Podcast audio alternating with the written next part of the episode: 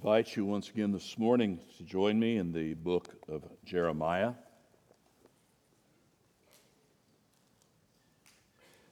A little less ambitious project this morning. Last week we took in 10 chapters.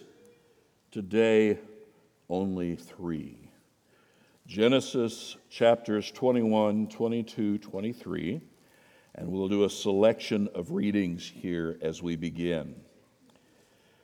Jeremiah, first chapter 21.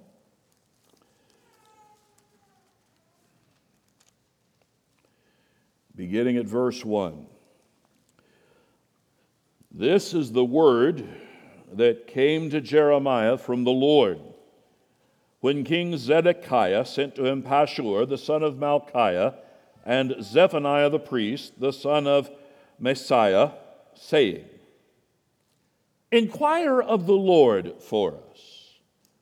For Nebuchadnezzar, king of Babylon, is making war against us. Perhaps the Lord will deal with us according to all his wonderful deeds and will make him withdraw from us. Then Jeremiah said to them, Thus you shall say to Zedekiah, Thus says the Lord, the God of Israel Behold, I will turn back the weapons of war that are in your hands, and with which you are fighting against the king of Babylon and against the Chaldeans who are besieging you outside the walls, and I will bring them together into the midst of this city. I myself will fight against you with outstretched hand and strong arm, in anger and in fury and in great wrath. I will strike down the inhabitants of this city, both man and beast. They shall die of a great pestilence. Afterward, declares the Lord, I will give Zedekiah, king of Judah, and his servants, and the people in this city who survived the pestilence, sword, and famine, into the hand of Nebuchadnezzar, king of Babylon, and into the hand of their enemies, into the hand of those who seek their lives. He shall strike them down with the edge of the sword. He shall not pity them or spare them or have compassion. And to this people you shall say, Thus says the Lord Behold, I set before you the way of life and the way of death. He who stays in this city shall die by the sword, by famine, and by pestilence. But he who goes out and surrenders to the Chaldeans who are besieging you shall live and shall have his life as a prize of war.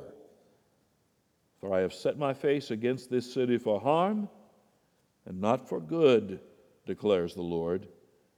It shall be given into the hand of the king of Babylon and he shall burn it with fire. How's that for dark? Okay?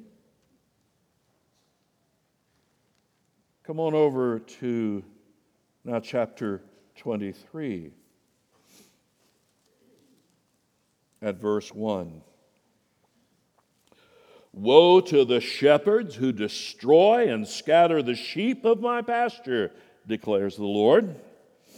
Therefore, thus says the Lord, the God of Israel, concerning the shepherds who care for my people You have scattered my flock and have driven them away, and you have not attended to them. Behold, I will attend to you for your evil deeds, declares the Lord.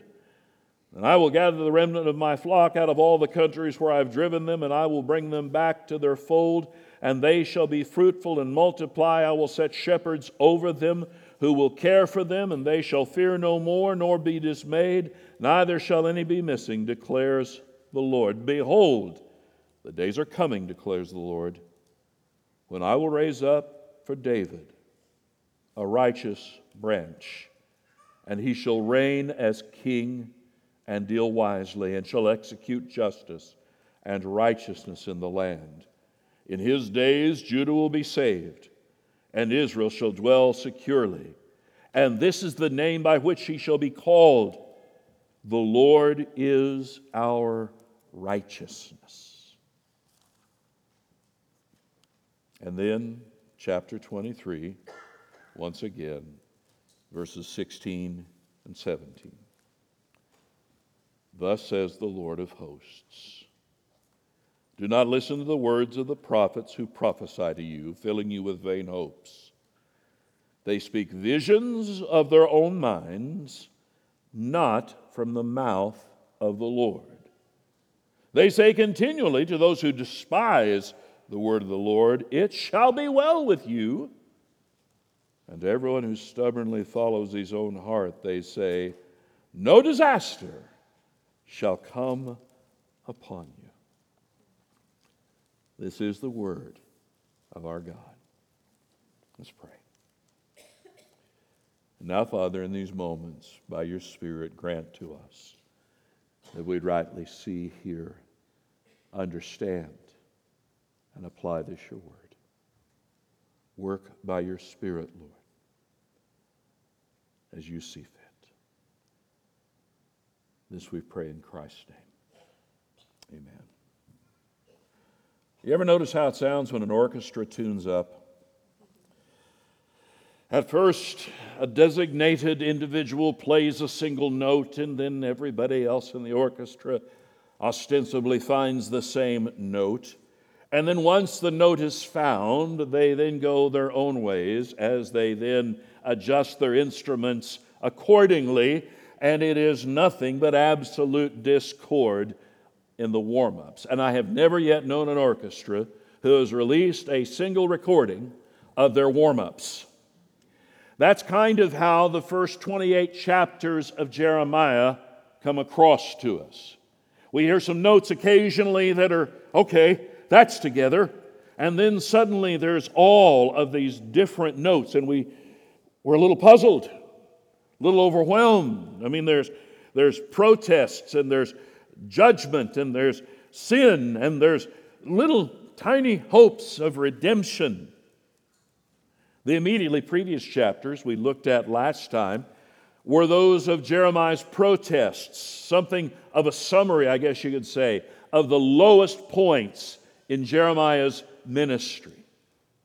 It's not that things are necessarily better now, though this is sometime later. In fact, I'd say significantly later.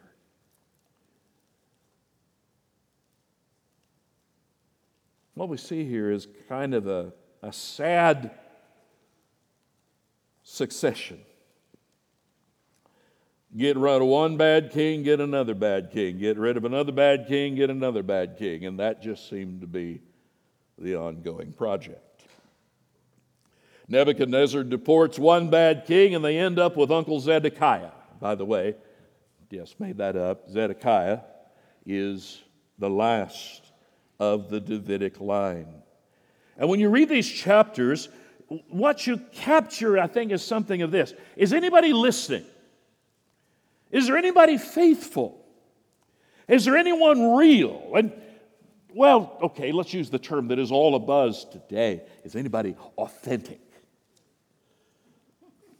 I, I, folks, every time, oh, I'm looking for authenticity. Oh, no, you're not. You just make me tired. You're not even authentic and you're seeking out authenticity.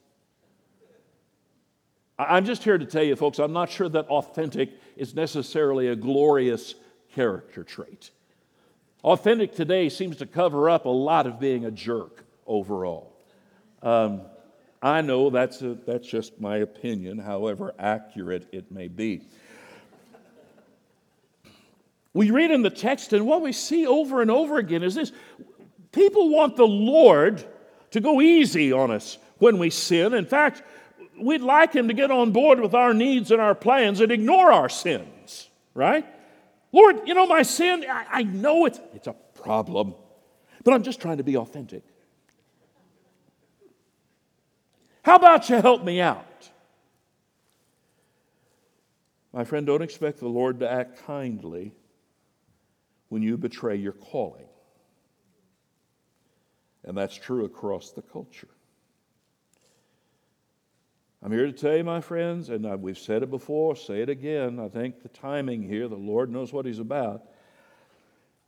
We're coming up on another election cycle, right? And Christians are far too often going to behave reprehensively in the next couple of years. and they're going to put their hope in places they ought not put their hope. And they're going to argue with one another, and they're going to have falling out, and they're going to forget they serve the king, the king.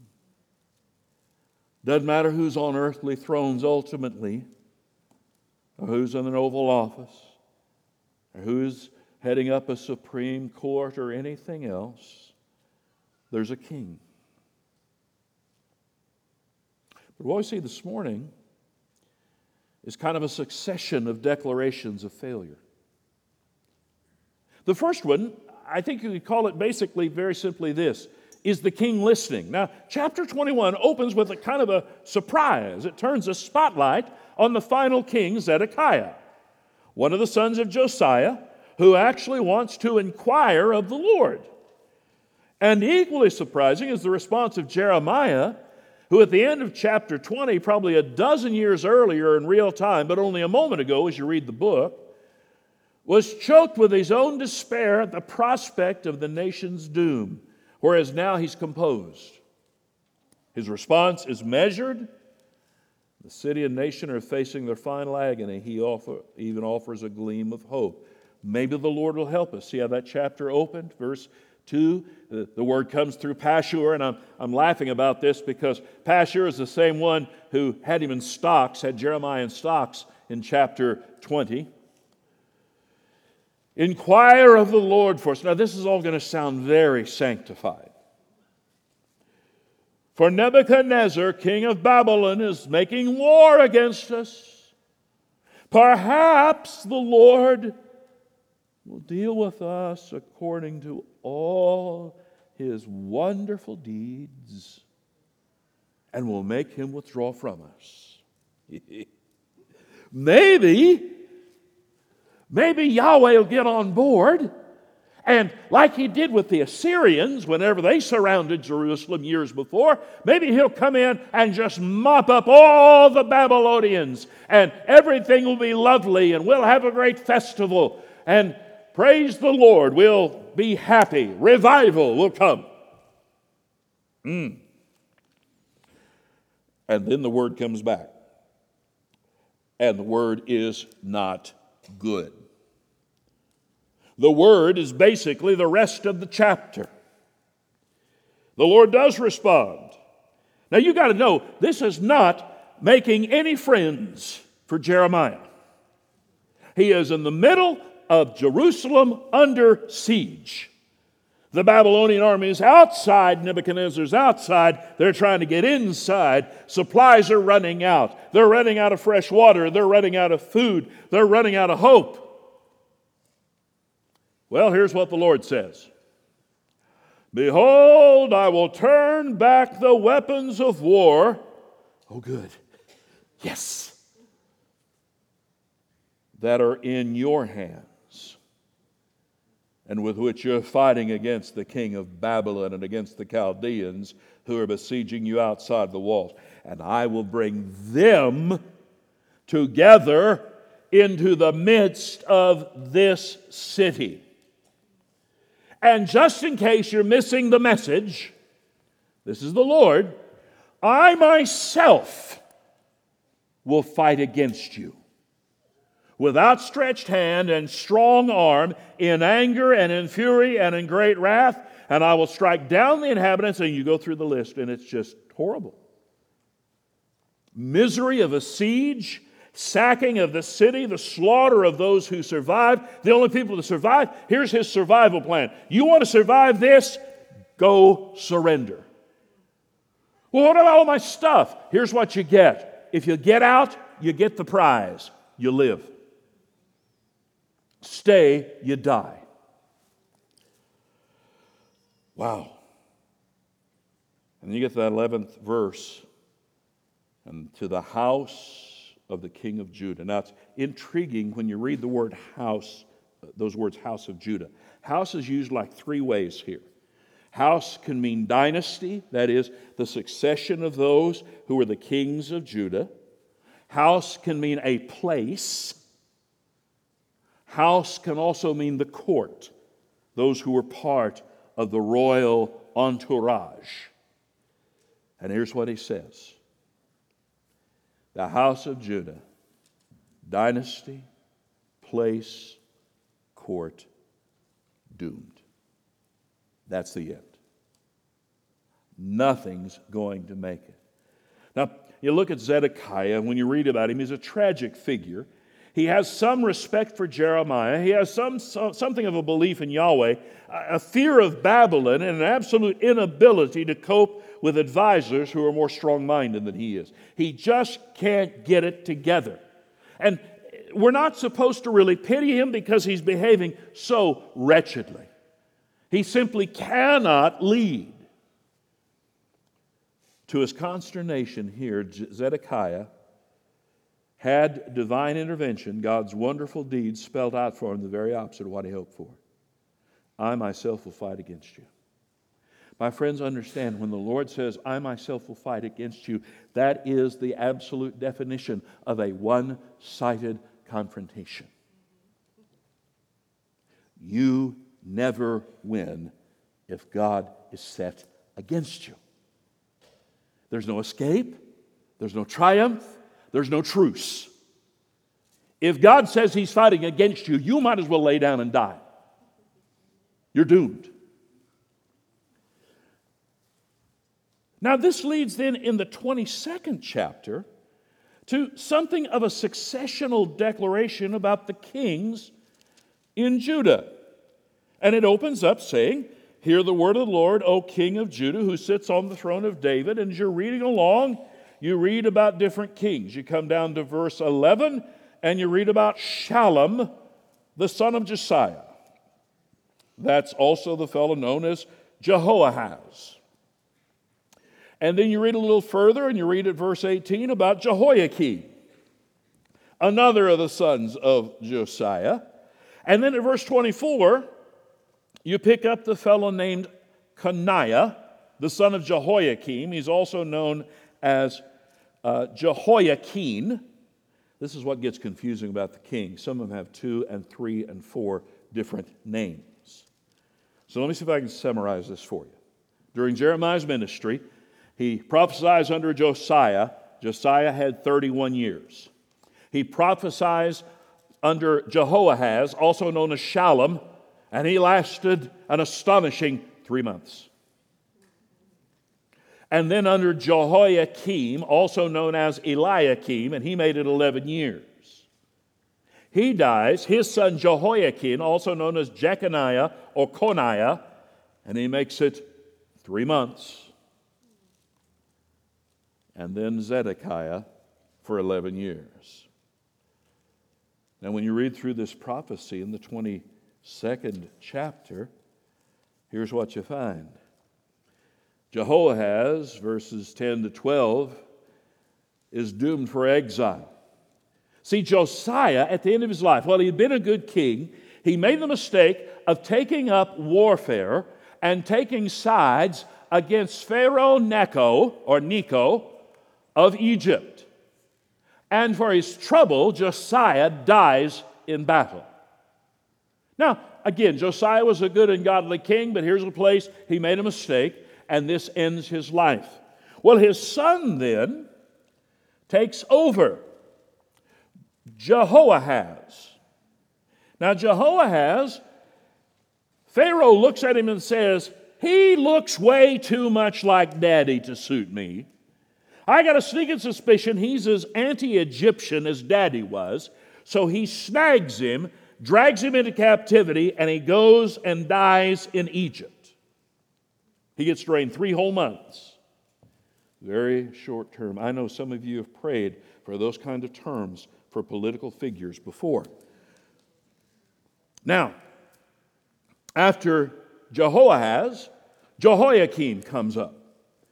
And Jehoiakim, you read about him beginning at verse 18 and following, and notice what it says They shall not lament for him, saying, Ah, my brother, or Ah, sister, he's gone. They shall not lament for him, saying, Ah, Lord, or Ah, his majesty. With the burial of a donkey he shall be buried, dragged and dumped beyond the gates of Jerusalem.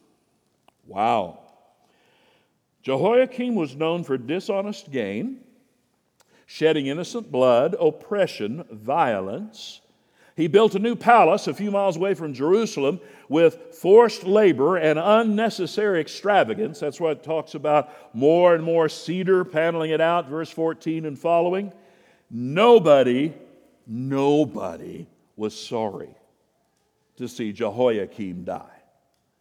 11 years of him was 12 years more than they wanted. It wasn't good. And his burial, burial of a donkey, and that's really what happens to Jehoiakim. He dies tragically, horribly, with no honor. Jehoiakim, if you'd like, could be the subject of Jesus' parable in Luke chapter 12. Someone in the crowd said to him, Teacher, tell my brother to divide the inheritance with me. But he said to him, Man, who made me judge or arbiter over you? And he said to him, Take care, be on your guard against all covetousness, for one's life does not consist in the abundance of his possessions. And he told them a parable, saying, The land of a rich man produced plentifully. And he thought to himself, What shall I do? For I have nowhere to store my crops. And he said, I'll do this. I'll tear down my barns and I'll build larger ones, and there I'll store up all my grain and my goods. Now, let me stop for a moment and tell you. To this point, he's not done anything stupid. The Bible's not arguing, don't make more storage if you need it. Here's where he gets in trouble. And I will say to my soul, hmm, Soul, you have ample goods laid up for many years. Eat, drink, and be merry. But God said to him, Remember, what's he say to him? First word, fool. Is not your soul is required of you, and the things you've prepared, whose shall they be? So is the one who lays up treasure for himself and is not rich toward God. That could have been Jehoiakim. No concern for the Lord, no concern for the kingdom, no concern for integrity, no concern for righteousness. He's just, I'm king. I can do it. I have money. I can put people to work. They have to do what I say because I'm the king. And he dies like a common animal. Jehoiachin, his successor, we're told in verse 24, calls him Coniah. The only hope he has is exile. That's where he's headed. I'll hurl you and the mother who bore you into another country where you were not born, and there you shall die. How lovely, right? And then Zedekiah. Zedekiah, the only hope you have, Zedekiah, is that Jerusalem lasts. Because when it falls, you're going to watch all of your children die right in front of your very eyes, and then they're going to put your eyes out, blind you, and drag you off into captivity. But you see, it's right in the middle of this. You could say right at the tail end of this thing about the kings. And folks, this is about royal betrayal. If you wanted a heading for chapter 22, verse 11, and chapter 23, verse 8, it's about royal betrayal the kings have not done what they should have done. And this has always been the pattern throughout both Israel, the northern kingdom, and Judah, the southern kingdom's history. The kings have failed. On occasion, they have done well, but the overwhelming majority of them were abject failures. They got more interested in power and money and clout and status than they had any concern for the Lord in his righteousness or the people over whom they reigned. Friends, please don't for a moment think that politicians lining their own pockets and living for their own good is anything new. Welcome to life on planet Earth. But at chapter 23, something new. Now it starts dark. Woe to the shepherds who destroy and scatter the sheep of my pasture, declares the Lord. Therefore, thus says the Lord, the God of Israel, concerning the shepherds who care for my people You have scattered my flock, driven them away, you've not attended to them. Behold, I will attend to you for your evil deeds. Now, here, shepherds is not about pastors, shepherds isn't about prophet. Shepherd in the Old Testament usually referred to kings, leaders. I'll gather the remnant of my flock, he looks to care for them. I'll bring them back to the fold. I'll set shepherds over them. And then at verse 5 Behold, the days are coming, declares the Lord, when I will raise up for David. Folks, I cannot, without just my heart aching, read that. I'll raise up for David. Now, in a sense, for David in terms of the Davidic dynasty but for David in terms of the man after his own heart. The one who, even when he sinned, would repent. You see, folks, we're not looking for perfect leadership. We're looking for accountable leadership, right? We're not looking for people who never make mistakes. We're looking for folks who own it and repent and live righteously. And what does he say? I'll raise up for David a righteous branch he shall reign as king and deal wisely. And notice the description execute justice and righteousness. His name shall be called the Lord is our righteousness. My goodness, this sounds an awful lot like what Isaiah said nearly a hundred years earlier or so. There shall come forth a shoot from the stump of Jesse, and a branch from his roots shall bear fruit, and the Spirit of the Lord shall rest upon him the Spirit of wisdom and understanding, the Spirit of counsel and might, the Spirit of knowledge and the fear of the Lord, and his delight shall be in the fear of the Lord. He shall not judge by what his eyes see or decide disputes by what his ears hear, but with righteousness he shall judge the poor and decide with equity for the meek of the earth. He'll strike the earth with the rod of his mouth, and with the breath of his lips he shall kill the wicked. Righteousness shall be the belt of his waist, faithfulness, the belt of his loins. But it's not just looking back, it's looking forward because in the book of Romans, chapter 10, we're told Christ is the end of the law for righteousness to everyone who believes.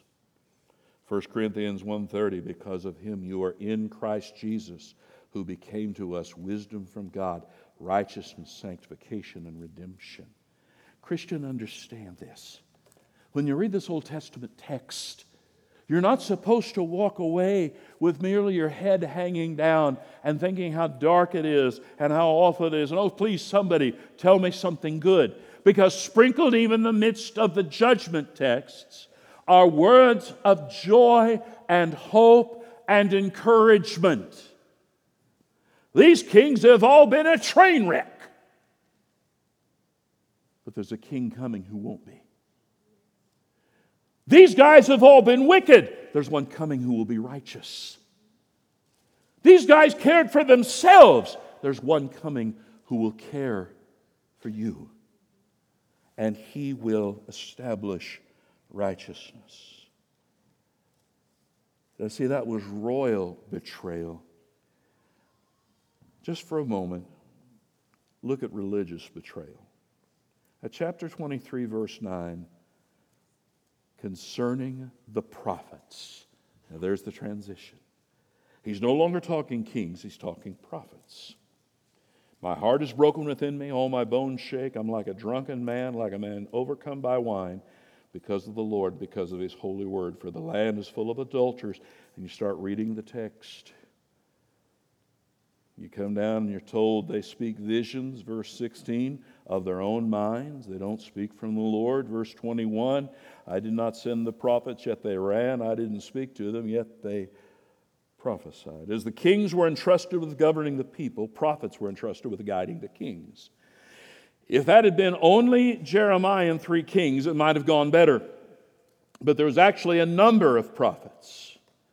Now, there were contemporaries who left books, such as Habakkuk and Zephaniah in Judah, Daniel and Ezekiel in Babylon, others who were called to speak God's word. But there were false prophets, like the one called Hananiah. And what we read here about these false prophets At verse 9, when Jeremiah says, My heart is broken, it's not that he's grief stricken, but rather he's simply staggered by the way the Lord and his holy words are treated by false prophets and priests. What's breaking his heart is when he sees those claiming to speak in the name of the Lord prophesying lies. My brothers and sisters, understand something. I have much grace and tolerance for members of churches, individuals, lay people who may go wrong and go south and be confused doctrinally and not understand. That to me is a sad situation that needs mercy and grace and correction.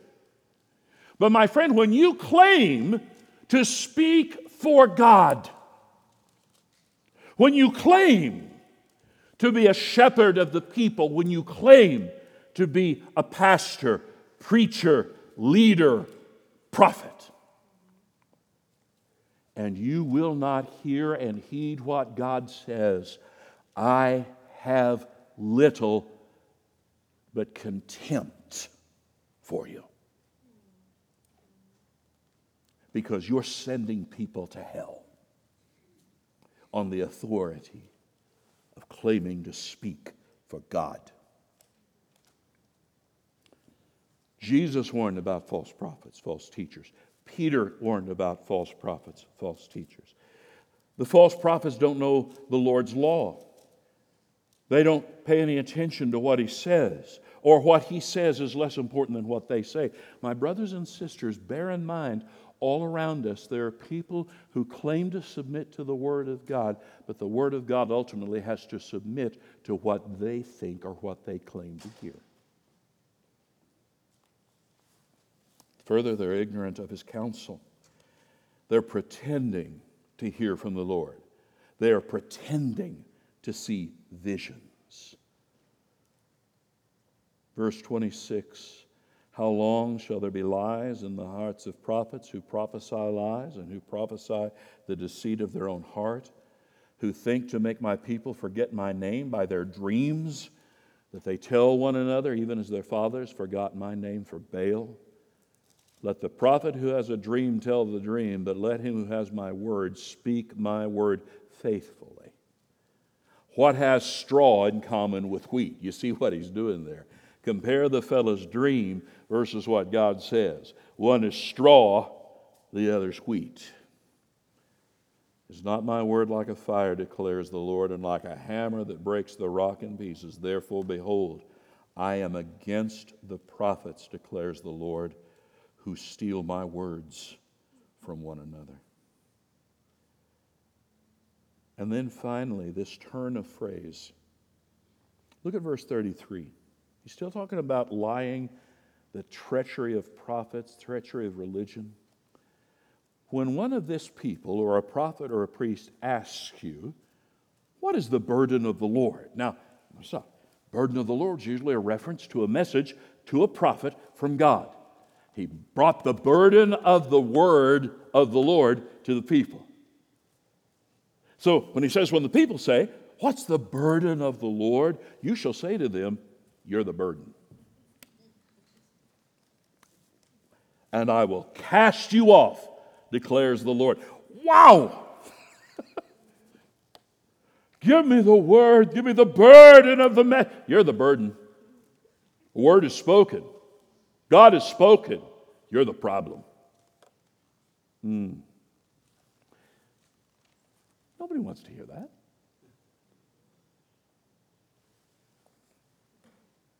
Hmm.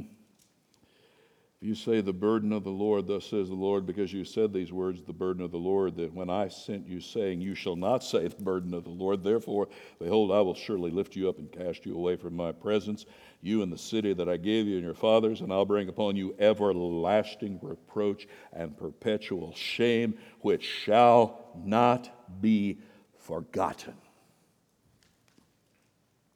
Friend, don't claim to speak for God and betray the trust. Don't claim divine leadership and behave in ways that dishonor God. Don't claim to hear from God when you ignore His Word.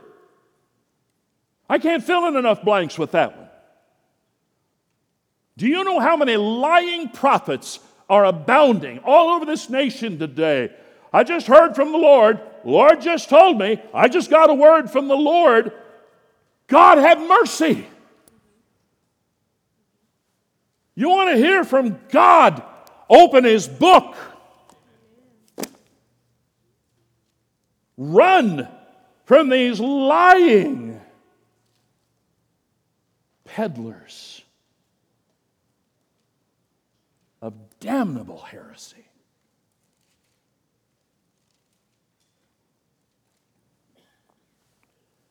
Let me conclude this way. There is a tragic scene. And I think it just echoes Jeremiah in so many ways. There is a tragic scene at the end of the trial of Jesus as a pagan governor is pleading for his life. Now, have you, are you following this? The Roman governor who does not care about anybody anything, is pleading for the life of Jesus. He's trying to strike a bargain. That was the day of preparation, John 19 tells us, about the sixth hour. And he said to the Jews, Behold your king. They cried out, Away with him, away with him, crucify him. Pilate said to them, Shall I crucify your king? And the chief priests answered, We have no king but Caesar. Better a pagan, godless tyrant than the gentle reign of God's Messiah. You hear what they're saying? The one who said, Come to me, all you who labor and are heavy laden and I will grant rest for your souls. Take my yoke upon you and learn from me, for I am meek and lowly in heart, and you will find rest for your souls. My yoke is easy, my burden is light. No, give us Caesar. Give us Caesar's hobnailed boot. Give us Caesar's crosses of crucifixion. Give us Caesar. Friends, some of you a bow in your neck, you're stiffening your back against the King of Kings and Lord of Lords, and you think you're triumphing. You prefer the darkness in which you wallow at this moment to the King who would set you free. Oh, friend, don't believe the lie. Beware of the royal betrayal. Beware of the religious betrayal. Beware. Hear the word of the Lord. Well, now, preacher, you're not telling me that judgment's coming like came on Jerusalem. No, I'm telling you something worse is coming. And the worst that is coming is there will be no escape, there will be no hope, there will be nothing except everlasting shame and contempt and loss. Run to Him. Make peace now. Believe in the Lord Jesus Christ, and you shall be saved.